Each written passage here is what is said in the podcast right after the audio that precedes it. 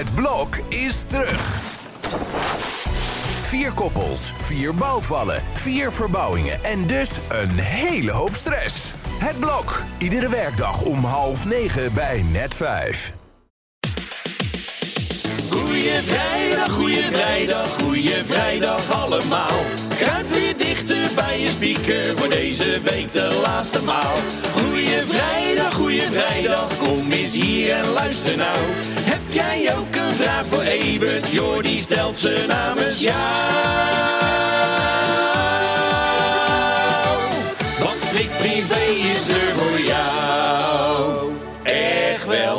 Het was eh, wederom een spannende uitzending van Shownews gisteravond. En daarom ben ik blij dat Ik ik... was het niet eens. Nee. Maar wie Wel er... gezien natuurlijk. Ja. Douwe Bob, live verbinding. Die had een, eh, een optreden, een concert gegeven in Utrecht, in Tivoli. En de collega's van Shownieuws die hadden met hem afgesproken dat hij ze daarna even te woord zou eh, staan. Maar dat liep anders dan, eh, dan gedacht. ja, inderdaad. Laten we even luisteren. We gingen net met jou even de live-verbinding eh, testen. Toen waren we anderhalve minuten vroeg. Toen zei je, jij mag pas praten eh, als ik nog 10 seconden heb. Ben je altijd zo streng eh, en onaardig als je van het podium afkomt? Oh nee, ik ben vooral heel onaardig tegen de media. Maar tegen fans ben ik heel erg eh, lief. Mijn fans gaan al- altijd voor. Maar waarom? Dus eh, bij, eh, bij anderhalve minuut, ja, denk ik, ja. Maar de media... Als jullie, weet je wel, jullie vragen, ja, vijf, vijf minuten, dan moet ik hier vijf, vijf eh, minuten, moet ik hier dan voor die, voor, die, eh, voor die camera staan. In die tussentijd kan ik heel erg heel veel mensen blij maken. Ja. En eh, jullie zijn eh, niet de eerste op mijn lijstje. Dat zijn de mensen die naar mijn muziek luisteren. Dat nou, dan denk zal ik. zeggen, ga lekker terug naar die mensen die achter jou staan te wachten. En wens ik je nog heel veel plezier vanavond. En zoek het lekker En ik verder jullie ook. uit. Fijne avond. Ja, daar gaan we echt geen aandacht aan besteden. Daar gaan we ja. echt geen aan. Ik neem een slokje water, jongens. Oh. Ja, ben jij nou team Dianta of ben jij team Douwe? Oh, ik ben Zwitserland. Ik vind altijd, eh, ja, weet je, ik, ik, ik, ik vind Ronald ook een punt hebben. We hebben het over bijzondere mensen. Zo naar vond ik hem eerlijk gezegd niet. Hij zegt van, ja, ik, eh, jullie staan niet bovenaan mijn lijstje, de fans gaan voor. Hmm. En hij heeft de pech dat hij bij Shownieuws wel bovenaan het lijstje staat. Zeker de afgelopen anderhalf jaar. Er was genoeg te doen Ja. over Douwe Bob. Dus ja, zo had je het ook op kunnen lossen. Maar die, had, die, die, die kapte het af. En die dacht van, nou, ik ben er wel klaar mee. Dat gezaggerijn. Ja. En eh, zo zag volgens mij ook weer niet. Maar Nee. ja, we zullen het nooit weten wat er voor gesprek eh, uitgekomen was. Als het wel de volle drie minuten had geduurd. Ja, volgens mij was Dianta vooral geïrriteerd omdat inderdaad Douwe tegen haar gezegd had voor de uitzending van ja, je mag pas na 10 seconden tegen me gaan praten. Een beetje dat commanderen, daar was ze klaar mee. Maar ja, ze had het ook... klaar mee. Ja, Ja, nou, en, en zegt van zichzelf altijd dat ze behoorlijk heftig is. Nou, dat kwam er gisteren even uit. Het is een leuk fragment om eh, in zijn geheel terug te zien in ieder geval. Ja, nou ja, we gaan Douwe Bob misschien komend jaar ook wel veel op televisie zien. Want hij wil eh, samen met Numidia, die hij heeft leren kennen, bij Beste Zangers, wil hij naar het Songfestival eh, toe, geloof ik. En daarover gesproken, ik las dus dat Cornel Maas mogelijk uit de Songfestivalcommissie wilde stappen. Nou ja, Ja, nou, hij lag behoorlijk onder vuur het afgelopen editie natuurlijk. En eh, misschien hadden we hem net dat extra setje nog moeten geven. Nee hoor. maar hij was ook zo stubborn voor alle kritiek die er was. En het kwam allemaal fantastisch en het was een geweldige keuze. Nou, ja, de jury heeft gesproken. Heel Europa is het niet met Cornald eens. En de uitslag was dramatisch. En de uitvoering eigenlijk was het één groot drama, deze uitzending. Als hij dat nou eens inziet, dan kan hij door volgens mij. En wat mij betreft hangt er heel veel af van de keuze voor de inzending van volgend jaar. ja. En die komt meestal zo, wanneer? Januari of zo? Wordt zoiets inderdaad. duidelijk? Ja, inderdaad. Dus ze zullen ja. erachter. Er waren meer inzendingen dan ooit. Dus ze zullen best bezig zijn eh, die liedjes te beluisteren allemaal. En dan, is het, eh, dan kan hij zich revancheren door nu met een hele goede act te komen en een fantastisch nummer. Want vorig jaar ging het niet helemaal goed. Met, we hadden een fantastisch nummer. Er werden twee eh, eh, artiesten bij gezocht. Ja. Nou, het, het was geen fantastisch nummer. En het was helemaal niks. En ja, ja nou, er is genoeg over gezegd lijkt me. Inderdaad, dat komt volgend jaar wel weer eh, allemaal aan bod. Heb jij vandaag de column van eh, onze eigen Tina Nijkamp gelezen? Die was nogal kritisch over Wendy van Dijk. Ja, en dat is treurig, want ik moet zeggen dat Tina degene is die haar op het schild gehezen heeft door de hart in actie te laten presenteren. Vrij kort daarna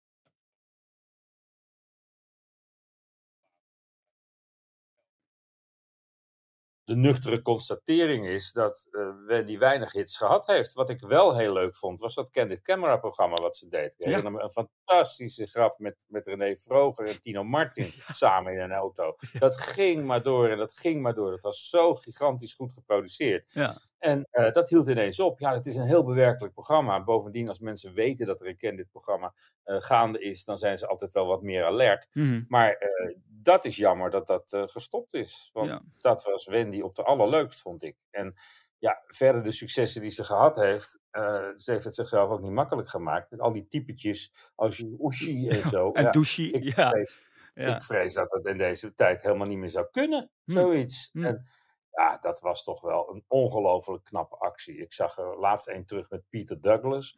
Die had hem nog eens op zijn Facebook gezet. Het gaat er ook met boter en suiker in. Het is, Ja. ja, je zo uh, uit monster als een Japanse verslaggeefster. Met alle stereotypen. het, het, het zou helemaal niet meer mogen. Gelukkig hebben we dan de beelden van vroeger nog. Maar ik hoor jou dan eigenlijk wel zeggen. Dus als Wendy van Dijk een goed format krijgt. kan zij nog gewoon scoren. Ligt het dan aan het format meer dan dat het aan haar ligt? Hoor ik jou dat Ja, zeggen? dat denk ik wel. Ja. Uh, Kijk, Wendy had een hele hoge gunfactor in die periode dat ze zou gaan trouwen met Sander en, en, en het liedje van de sneeuwwitte bruidsjurk. en uh, daar heeft ze heel lang op kunnen teren. Maar ze Ja. kon natuurlijk ook wel wat. Ja. En om nu te zeggen, ze is afgeschreven. Nee, ik, denk dat er heus wel een programma te bedenken is. Hm. Maar grote familieshows, ja, die zijn een beetje uit de tijd volgens mij. Die duren ook veel te lang. Ja. Ik geloof dat er zelfs plannen zijn om een van de acht van Mies Bouwman terug te gaan brengen. Ja. Oh, doe het niet, zou ik zeggen. Dat heeft Jos Brink ook nog eens een keer geprobeerd. Nou, die heb ik erover horen klagen. Hoe traag dat format tegenwoordig zou zijn. Ja. Doe het op een andere manier. En, en, en zoek het liefst weer iets dicht bij jezelf. Naar de mensen toe. En wat ze deed in Hart van Actie of zo. Hard in actie. Nou, wij gaan ook hard in actie. We gaan even terug naar gisteravond. We verplaatsen de studio even naar de Ziggo Dome. Want daar klonk dit bekende nummer.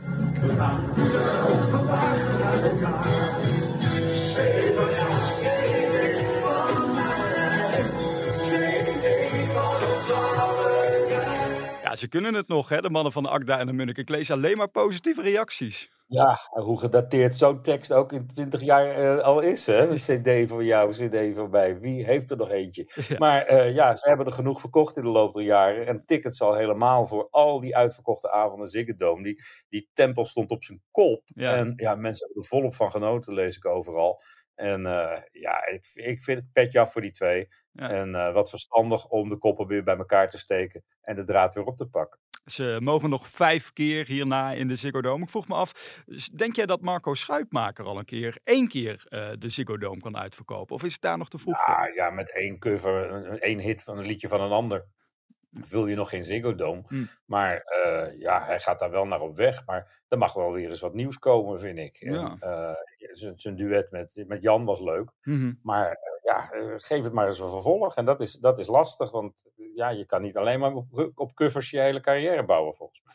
Nou, en Jan Smit heeft hem ook gewaarschuwd hè, dat hij niet te veel moet gaan optreden. Hij treedt nu zo'n 400 keer per jaar op al, Marco Schuitmaker. Maar ja, Jan zegt toch, een burn-out ligt natuurlijk wel snel op de loer als je zo doorgaat. Ja, als iemand dat weet, dan is het wel Jan natuurlijk. Of, ja, of Mart Hoogkamer, die heeft het ook aan de lijve ondervonden. Vier, 400 keer optreden in een jaar.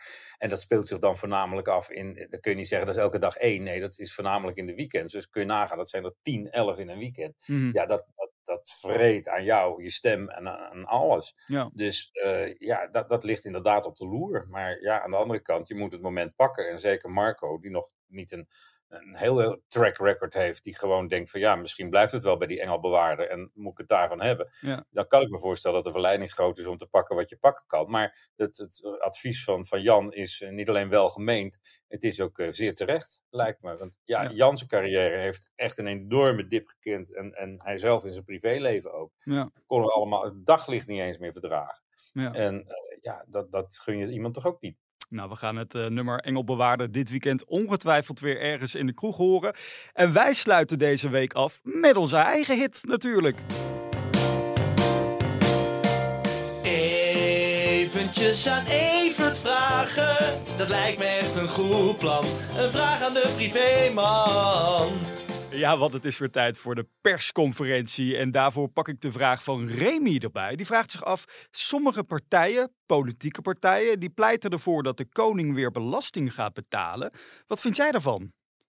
Weer belasting gaat betalen, dat is nieuw voor me. Belasting gaat betalen. Het is, uh, ja, kijk, als je een, een boek zou hebben met uitdrukkingen en gezegden en daar stond de uitdrukking: uh, de brede de sterkste schouders dragen de zwaarste last, niet de zwaarste lasten. Dan staat er een foto bij van uh, Willem-Alexander en Maxima. Dat is echt altijd een hele rare keuze geweest om hen te willen te zijn, geen belasting te betalen. En dan hoorde je heel vaak het argument van ja, je geeft ze geld en dan haal je de helft weer terug. Mm. Maar ja, dat is bij elke ambtenaar het geval. Dus uh, dat kan het bezwaar niet zijn. Nee. Dan betalen ze ook geen belasting over erfenissen. Want ja, kunstverzamelingen en zo, die moeten intact blijven. Maar ja, als prinses Christina zelf de Rubens naar, naar uh, Amerika brengt om hem daar te laten veilen, dan vervalt dat argument ook om uh, kunstverzamelingen onbelast te laten.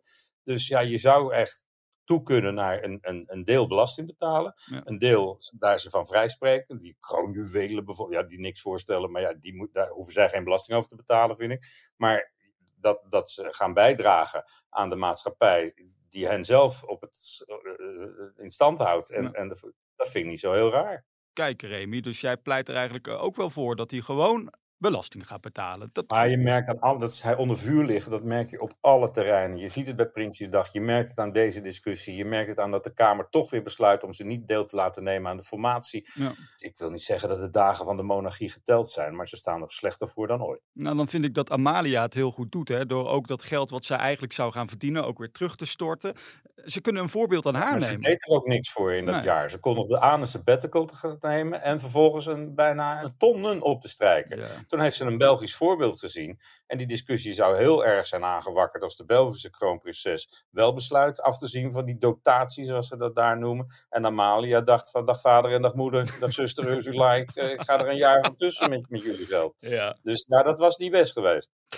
Goed, we waren extra lang vandaag. Een cadeautje op de vrijdag en maandag. Al die fragmenten, jongen. Wat een rijk programma.